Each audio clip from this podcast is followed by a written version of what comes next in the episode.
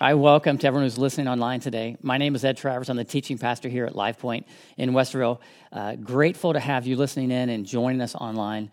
Uh, I want to say to you that uh, if you are interested in kind of follow along in notes, go to lpguest.com or lifepointohio.com com forward slash watch, and you can follow along in the notes as you're listening. Uh, but I wanted to share with you a quick thing about my kid. Uh, as I have two daughters, my oldest daughter really loves mysteries. She saw the movie Knives Out, which is kind of like an Agatha Christie kind of a murder mystery, uh, you know, uh, story, and she really liked it. So she started looking up Agatha Christie novels and reading those and watching some of the movies that used to come out. And then she found something that I thought I did not expect, right? This past summer, she found the, the show Murder, She Wrote. So think back, right? Uh, the Murder She Wrote came out. Uh, Angela Lansbury is the main character, Jessica, who's, who solves all the murder mysteries. Uh, but that was like mid 80s, right? And uh, that lasted to mid 90s. I think of that as like my mom used to watch Murder She Wrote. Maybe you used to watch it, but most likely maybe it was your parents or even your grandparents who watched Murder She Wrote. My daughter found it and she loves it. She loves the murder mystery. She loves how the stories unfold, and you know, you think it's going to be this, and then new information comes to light, and then you think it's this person. The funny thing is, my youngest daughter actually gets the murder person before my oldest daughter does. She's and she's always seems to be right. It's so funny. Um, I, I bring it up because we're in this series we're calling labels and we're looking at the book of luke and you know as we talk about the book of luke the big idea we're talking about is how that you know jesus interacted with these people on the fringes people who would have been labeled, and we're saying that the gospel calls us to live a life above labels.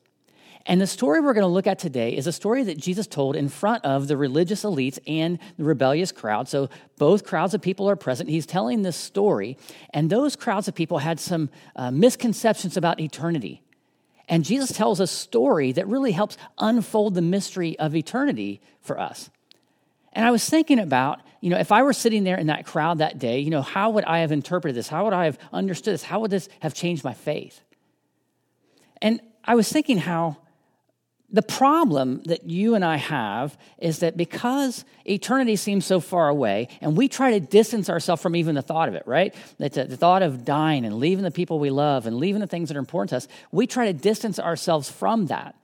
And as a result, then we get hyper focused on everything that's here that's temporary. And this becomes our life. We get consumed by it and caught up in it. And I wonder if we understood eternity, if we lived in light of eternity, how would that change our faith now? That's the question. What would it look like to understand eternity and how would that impact our faith? As we start to unfold the mystery today that, that Jesus tells, like how should that new information as it comes to light, how would that impact us?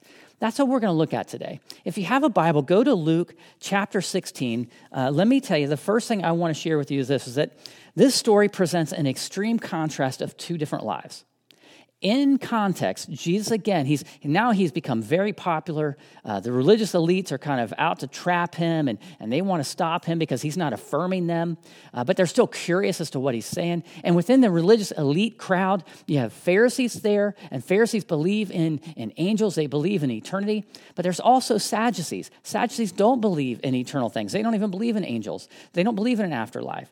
So that kind of represents the religious elites. And then on the rebellious crowd, you have these people who, who might be really poor or might be really wealthy, depending, but they have kind of rejected the things of God, if you will, or they're, they're at least labeled that way. And he tells this story uh, that it may not have actually been just a story, it may have been a parable, which is just a made up story that Jesus uses to teach a, a truth, but may have been a real story. And he's using real names and situ- situations and circumstances that, that may have been real. Either way, he's trying to communicate a truth.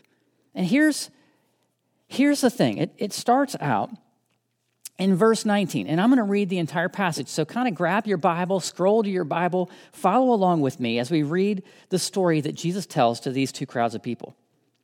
There was a rich man who was clothed in purple and fine linen, and who feasted sumptuously every day. And at his gate was laid a poor man named Lazarus, covered with sores, who desired to be fed with what fell from the rich man's table. Moreover, even the dogs came and licked his sores. The poor man died and was carried by the angels to Abraham's side. The rich man also died and was buried. And in Hades, being in torment, he lifted up his eyes and saw Abraham far off and Lazarus at his side. Now he called out, Father Abraham, Have mercy on me, and send Lazarus to dip the end of his finger in the water and cool my tongue, for I am in anguish in this flame.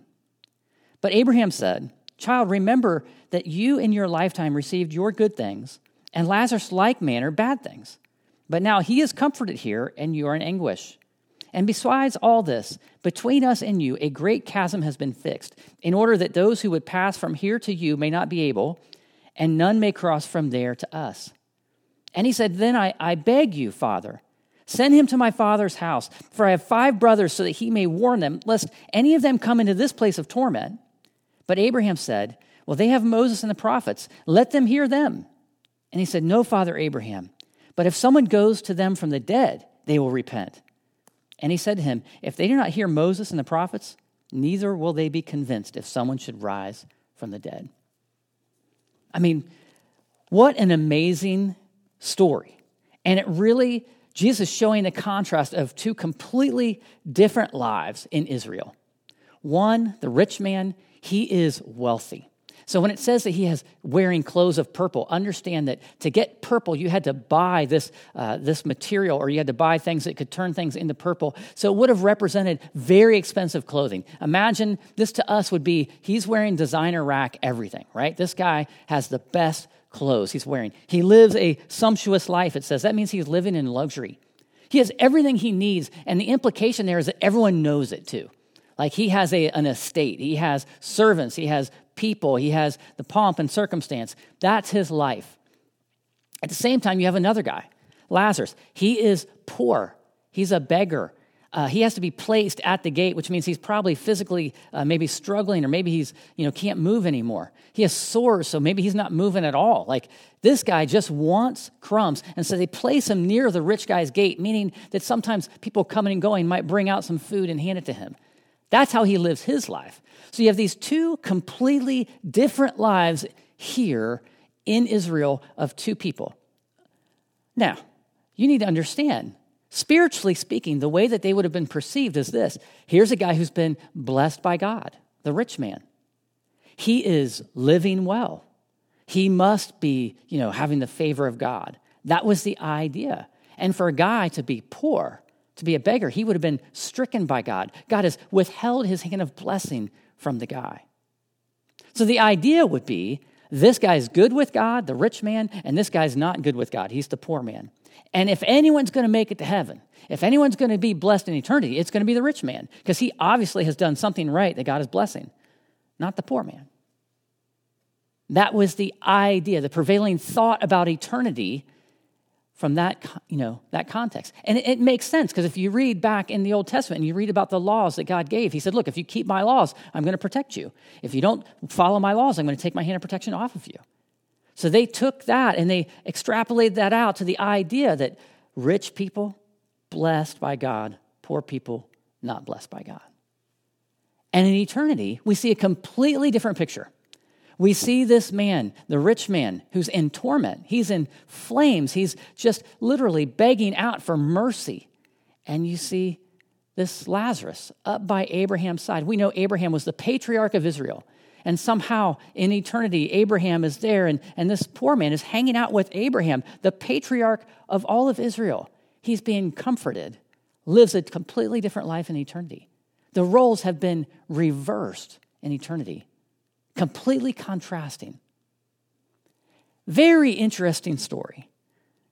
I think it kind of leaves you wondering, you know, is that what eternity is like? Is there going to be like this, you know, hell that's full of fire that you're looking up and you can see others and, and are other, you know, what's it going to be like? Is Abraham going to be there? I mean, we have all these thoughts and, and ideas, but I think what Jesus is communicating is this completely different contrast. And he's using the contrast to show us something, a truth about eternity. Now, it doesn't answer every question about eternity that you and I might have. It unfolds some things, but it doesn't answer everything. And, and I got to be honest with you, I have, at this point in my life, seen things that I just can't explain. Uh, it, it, appears like as people get close to death, as people who've been sick a long time, it, it, appears like as they get the closer and closer they get, it seems like the, the veil between heaven and earth, the veil between supernatural and the natural world seems to dissipate, and people start to see things that I can't explain. Now, my, my example I could give you is, is, my own mom. Now, my mom and I, we were, we were tight. As, as I was discovering Christ as a, as a young teenager, uh, my mom also was coming through kind of a spiritual renaissance, or not a renaissance, but a, a revitalization in her own soul. So she loved to read. So she just devoured her Bible, and she would devour books about the Bible. She just loved to read. And she would share those things that she was learning with me, and I was discovering, asking lots of questions, and just had this great bond spiritually with my mom. As, as God was influencing her, He was influencing me.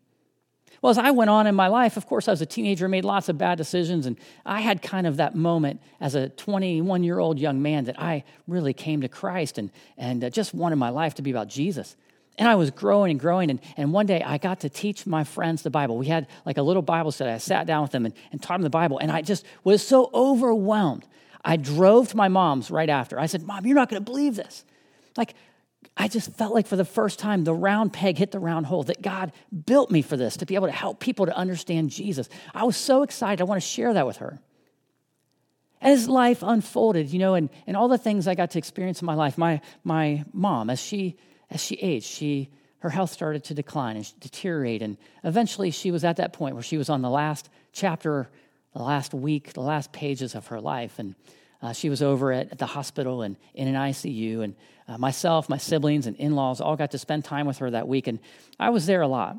And uh, I watched her health gradually decline that last week. And to the point where, down the last three days, she was no longer talking. She, her eyes were never open. She didn't sit up and talk. Uh, she was more of like in a dream state, if you will. Like uh, just, they kept her comfortable, uh, but she was still with it, but you knew it was limited.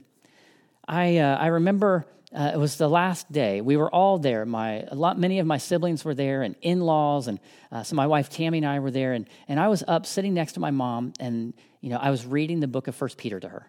She loved First Peter. So I sat and I read the first chapter. I said, Mom, do you want me to keep reading? She'd say, Yes. You know, she didn't say it, she'd just shake her head yes. So I knew she was with me, and I would read the second chapter, which takes some time, right? I'm reading the whole second chapter to her. I said, Mom, Mom, do you want me to keep reading? And she'd shake her head yes. And I read all of First Peter to her and just, you know, had that moment with my mom. And uh, then, you know, it was kind of like it was tapping into the next person to come over. And so my, my wife, Tammy, and my sister, Julie, were up next to mom. And, and I got to come over, and I was talking with my older brother and his wife. And we were just kind of recounting memories. Uh, we were talking about how her dad my grandfather, was probably the most influential person in our lives when it comes to knowing Christ. We're talking about that moment, wondering what it'll be like for mom. Does, does she get to go see him? Do they get to hang out? Are they going to embrace again? You know, what will it be like for her to be able to see her dad again? And, and just then, my wife and Julie like start to go frantic.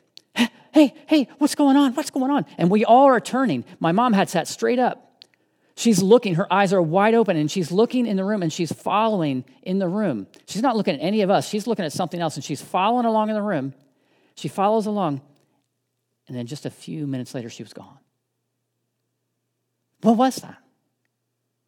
What did she see? I remember thinking, did, did the angels, like in this story, it says the angels came and carried off, you know, this, this poor man Lazarus. Was it, was it angels coming? Did my grandfather come down to get her? Did, did Jesus come down to get her? Like, what, what happened? I don't know.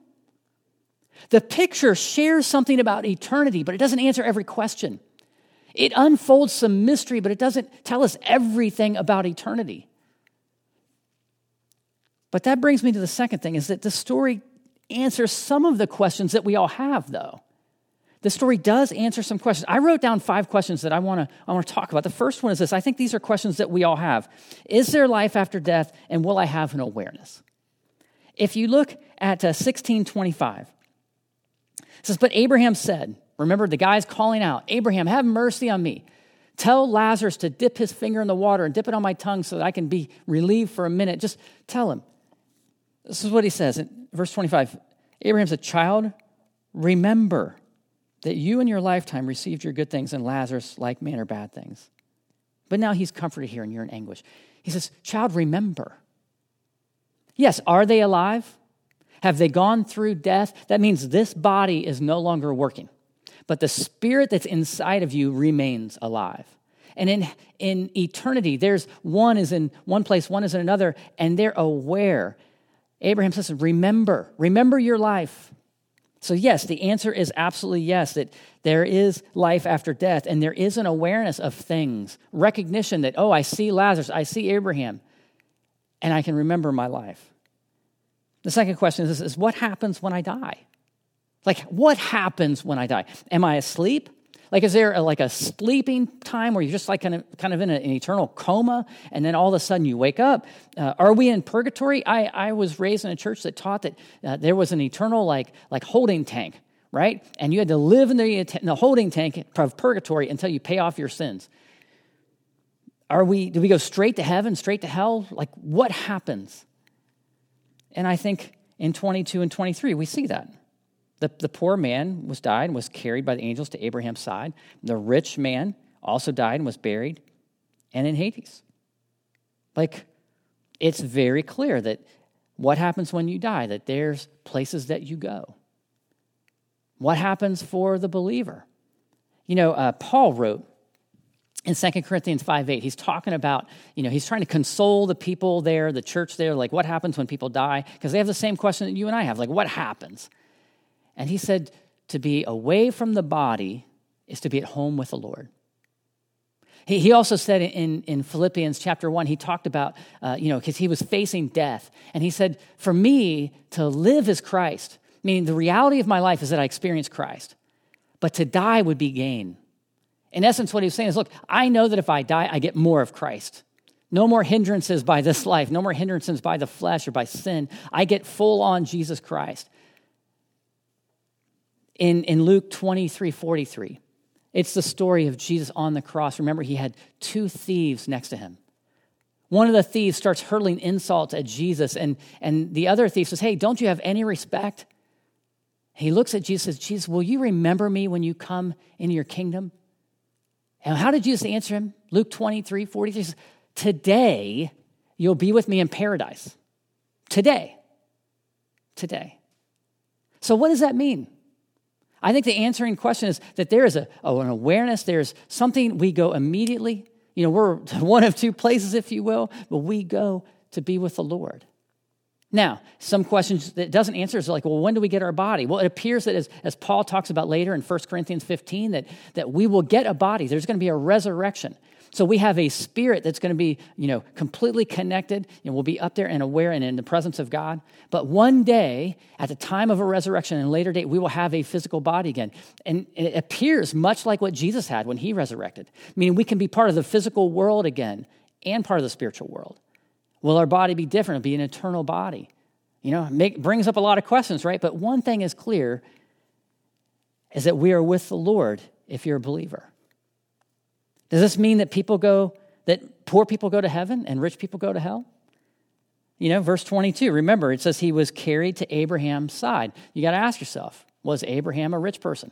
Yes. You go to Genesis 13, too. It talks about the wealth of Abraham. Remember, Abraham, the patriarch, God get, put his hand of blessing on Abraham because Abraham had faith and right, and he had this life where he was accumulating wealth and accumulating agriculture. And remember, he was traveling with Lot, and they had to separate because there wasn't enough, you know, pasture land for all the animals. So it's not rich people go to hell and poor people go to heaven. That's not at all. And as you read the rest of Scripture, you realize that there's only one way to the Father it's Jesus Christ. You realize that anyone who would believe in Christ would have eternal life. Is hell for real?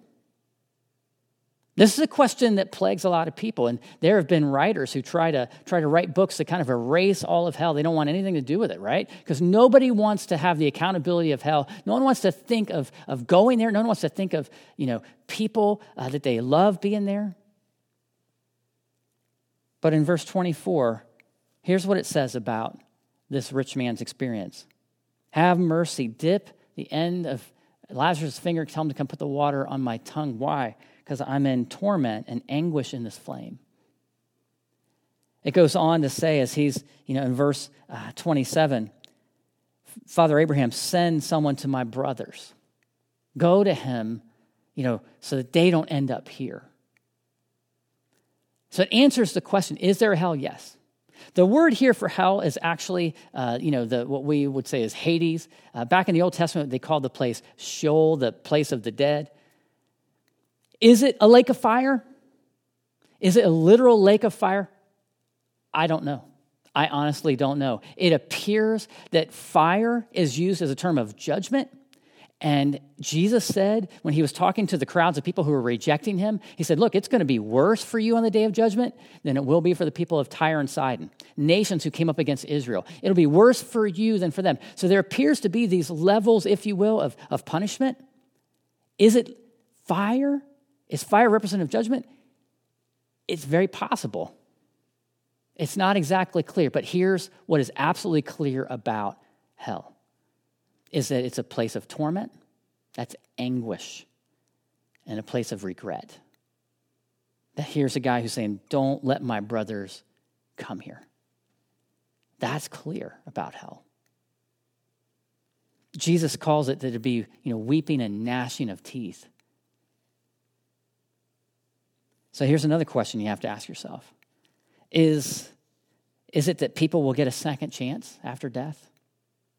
Will they have a second chance to like come to their senses, if you will?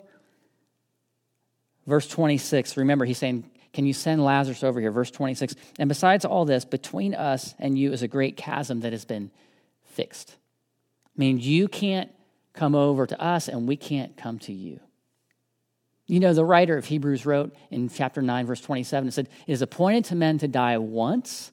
So there's one time and then receive judgment. Meaning, in this life is the time to make decisions. In this time is the time to prioritize this life. But after that, it doesn't appear in any way, shape, or form in Scripture that there will be a second opportunity. That now that you see the reality, that you change your mind. In fact, I don't even know if it's possible. I think in this life, people who don't want God, like they're not going to change their mind in eternity. Look at this guy. He's literally kind of ordering Lazarus around. In his lifetime, Lazarus sits at the gate, and maybe he recognizes Lazarus. Maybe he likes Lazarus, maybe he doesn't. Maybe he sends him food, maybe he doesn't. Either way, he sees himself as, you know, ahead of Lazarus. He's, Lazarus is below him. Why? He's telling Abraham, tell Lazarus to do this. Tell him to get me some water. Tell him to go to my brothers. Like, it doesn't appear that this guy's changed. Can I tell you? I, I think about this, and if you think about the reality of eternity, as this story does unfold many of the questions that we do have, you think, you know, why is it that we struggle to grasp that reality? I, I know people, um, I have some, some people in my life who I've known for years, and I knew them all the way back as teenagers, and, and I remember them as, as teenagers uh, hearing the message of the gospel, right? The message that God absolutely loves us. He wants a relationship with us. He wants us to be right with Him, but we all sin, and we literally put our hand in the face of God and say, No, I'm doing it my way right? We make decisions. Uh, some people go like really far, make bad decisions, but everyone makes decisions to go against God. Nobody honors God the way that he deserves in their life. And that sin then becomes a reality to us. When we recognize that, we realize that we're the problem. And then we recognize the love of God that, yes, does he judge sin? Absolutely. But he offers us the opportunity to be just completely guilt free, have all of our sin wiped away. Why? He sent his son to die on the cross to pay the penalty for all the sin that's offended God. His son takes the penalty. And when his son rises from the grave, he's alive and he calls anyone who would have faith, come place your faith in me and I will give you my righteousness. So that anyone has the, the opportunity, hears that, they give their life to Christ, they're free. I had, this couple in my life, they received that gift and it changed them.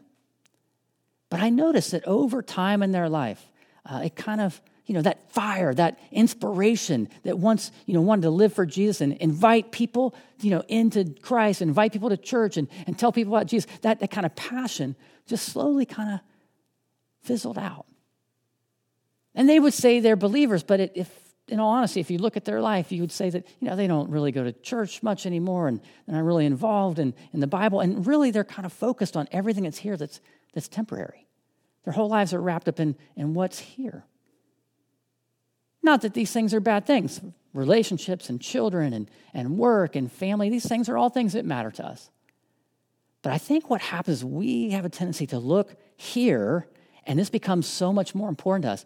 And when we take our eyes off eternity and the reality of eternity, it kind of hinders our faith. The last thing I just want to share is that, you know, the weight of this story should have an impact on our faith. It really should. If this is true and Jesus is telling the story, and look, you want someone who knows the truth.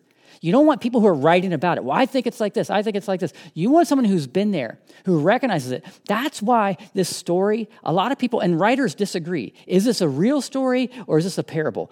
They don't know. One thing is clear, though, is if anyone would understand eternity and know how to communicate it to us, it'd be someone who was there and came to us. This rich man, let me read the last few verses again. I want you just to think about them. Here's the view of the rich man who's missed out. He has complete regret on his life now. He's lived his life for temporary things and he was good at it. Here are his words. He said, Then I beg you, Father, send him, send Lazarus to my father's house, for I have five brothers, so that he may warn them, lest any of them come into this place of torment. But Abraham said, Well, well, they have Moses and the prophets. That's the word of God as God has revealed his word to people. Let them hear them. Verse 30, and he said, Well, no, Father Abraham, but if someone goes to them from the dead, they will repent. If send Lazarus back from the dead, send a ghost to them. And he said to him, If they do not hear Moses and the prophets, neither will they be convinced if someone should rise from the dead. I mean, just an ominous statement. Here's Jesus telling a story, and Jesus knows what's about to happen. Jesus is going to die on a cross, be buried three days, and he's going to resurrect and going to come to people. And he's saying, look, if these people don't respect the word of God now, if they don't respect the words of Moses and the prophets, what God has revealed to them now, they're not going to believe even if someone rises from the dead. I mean, Jesus understood very clearly what was going to happen. Now, here's the thing we, this guy lived in this moment, in this moment, deep anguish, deep regret. And I bet you if he could go back and do it over again, he would do it over again. And Jesus is telling this story, this contrast, so that we could see a picture of eternity. Why? Because we need to live in light of eternity, that it's real. There's a purpose. He is going to great lengths to save us from that, right? He gave up his life to save us from making those regretful decisions with our life, trying to show us his love by what he did on the cross, and yet gives us the opportunity to choose. And for those who believe for those who understand, we need to keep eternity in the forefront of our minds, not the back front. And we don't, we don't let that weight sit on us very easily, does it? Like we want to kind of distance ourselves from eternal things. When we, we think about, well, I don't want to leave the people I love. I don't want to die. I don't want to experience that. I don't want to, you know, miss out on the opportunities and these, these people in my life. I would miss them so much. And we, we think about eternity, we immediately distance ourselves from the weight of eternity. We have to go to our funerals now and then, or sometimes we get a diagnosis and it becomes more to the forefront of our mind. But we try to live with those at the back so that we can be caught up in what's here. And that impacts our faith. I'll tell you why. Because God wants us caught up in eternal matters. That what matters in eternity, He wants us to matter here. Let your kingdom come on earth just as it is in heaven. Let your will be done here just as it is in heaven. That God would invite us into this movement of the kingdom to leverage our lives that the kingdom would advance, that we would share the message of truth and of grace and mercy with others, that they would come to faith, receive forgiveness, that we would live in the light that that's a reality, that there are people who would miss out on that. Many people all around the world who would never hear the message of the gospel. That should matter to us. Our neighbors, our family members, our coworkers, our classmates who seem far from God, they need to see the gospel in us. We have to live above the label of, well, this person doesn't care, this person doesn't care. Like they matter to God. It's just hard, right? There's a tension. Can I say, uh, let me address you. Just if you're listening today and you feel like, you know what? I've been the person in my life who, it, this world is all that's mattered to me. I want to make good decisions. I want to live life to the fullest. And you've kind of put the whole eternal destiny on hold. Something you think, oh, I'll come to that later. I'll make decisions like I'm going to live my life now, but you know, when it gets closer to the end, then I'll make a decision. Let me tell you something. That's foolish. That's really foolish. What makes you think your heart is going to be more open later? Like if you're here and you're listening today to the message of the gospel, respond today. Here's why. The Lord said, you know, today is a day of salvation. He spoke by his Holy Spirit through Paul the apostle to tell us all today is a day of salvation. Meaning, don't count on the fact that you might have tomorrow to make that decision. Sin has a way of kind of clouding your mind. Like, you're not going to be more open later than you are right now in this moment. I think for people who maybe you're like that family I described, that they, they used to be inspired. They used to be passionate. That was something that they remember from way back when they used to believe eternal matters mattered much. But that was something that was back in your past. But you've allowed the world to kind of crowd out that passion. Your faith, you feel like it's kind of waning. It's not as strong as it used to be. Why? Because everything around here matters so much to you. I'm not saying these things aren't important. I'm saying it's time to have one of those come to Jesus moments where you realize that what matters in eternal destiny matters more than what happens here. And to ask Him, God, help me to see that vision. Help me to see your mission. Help me to engage in that. Help me to see you working in and through my life. I want to experience your work. I want to see people come to faith.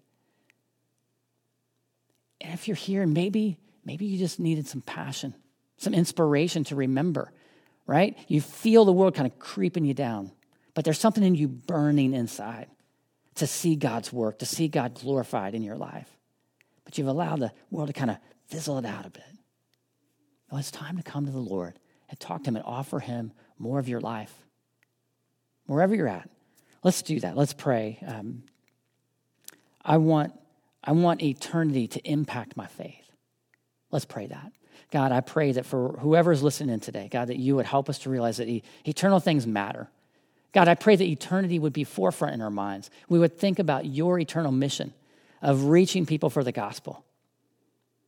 I ask that if you're listening in and you feel like you're far from God, it's time to surrender.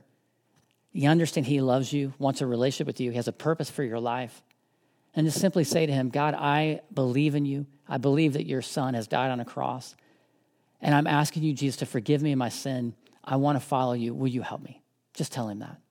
You need to know that simple step, that step of humility, is what makes you right with God if you're listening in and, you're the person you feel like, man, I used to be passionate, but my faith has been kind of kind of lukewarm, just kind of going through the motions, kind of obligatory. If that's you, talk to God right now. Say, God, I want to live in light of eternity. I want my faith to be on fire again. God, will you help me to sense your mission?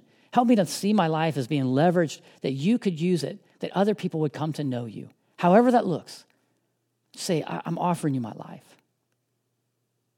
And if you're listening in and you feel like, man, I, I have that passion, there's something in me that longs to be passionate, but I feel like the world's trying to crowd it out. Then just tell him, say, God, I, I surrender these parts of my life to you, these parts that are starting to become too important. God, I surrender them to you. God, use my life for eternal matters. God, I pray for all of us that you would use us, leverage our lives for something bigger than just what we experience here. God, that we would see and sense your presence, that we would live with the weight on us of eternal matters, God. Help us to experience your freedom and your joy and your peace and your patience and your kindness, your goodness, your gentleness, and your self control. Help us to experience all the fruit of the Spirit in light of eternity. Help us to see the reality. And we ask that in your Son's name. Amen. Amen. I want to thank you for listening in today. Thank you for the way that uh, you support what we're doing here to allow this to happen. So, if you're one of our members or regular attenders, thank you for the way you give. Uh, you know that you can continue to do that through the web or through the app. Uh, just thank you for supporting what we do at LifePoint. Uh, but I just want to encourage you to continue to lean into what God's doing in your life, uh, to get involved in a life group if you're not already. Come on Sunday when you're able um, to dig in. Allow the Spirit of God to continue to, to kind of fan the flame of faith in your life. Until next week, God bless.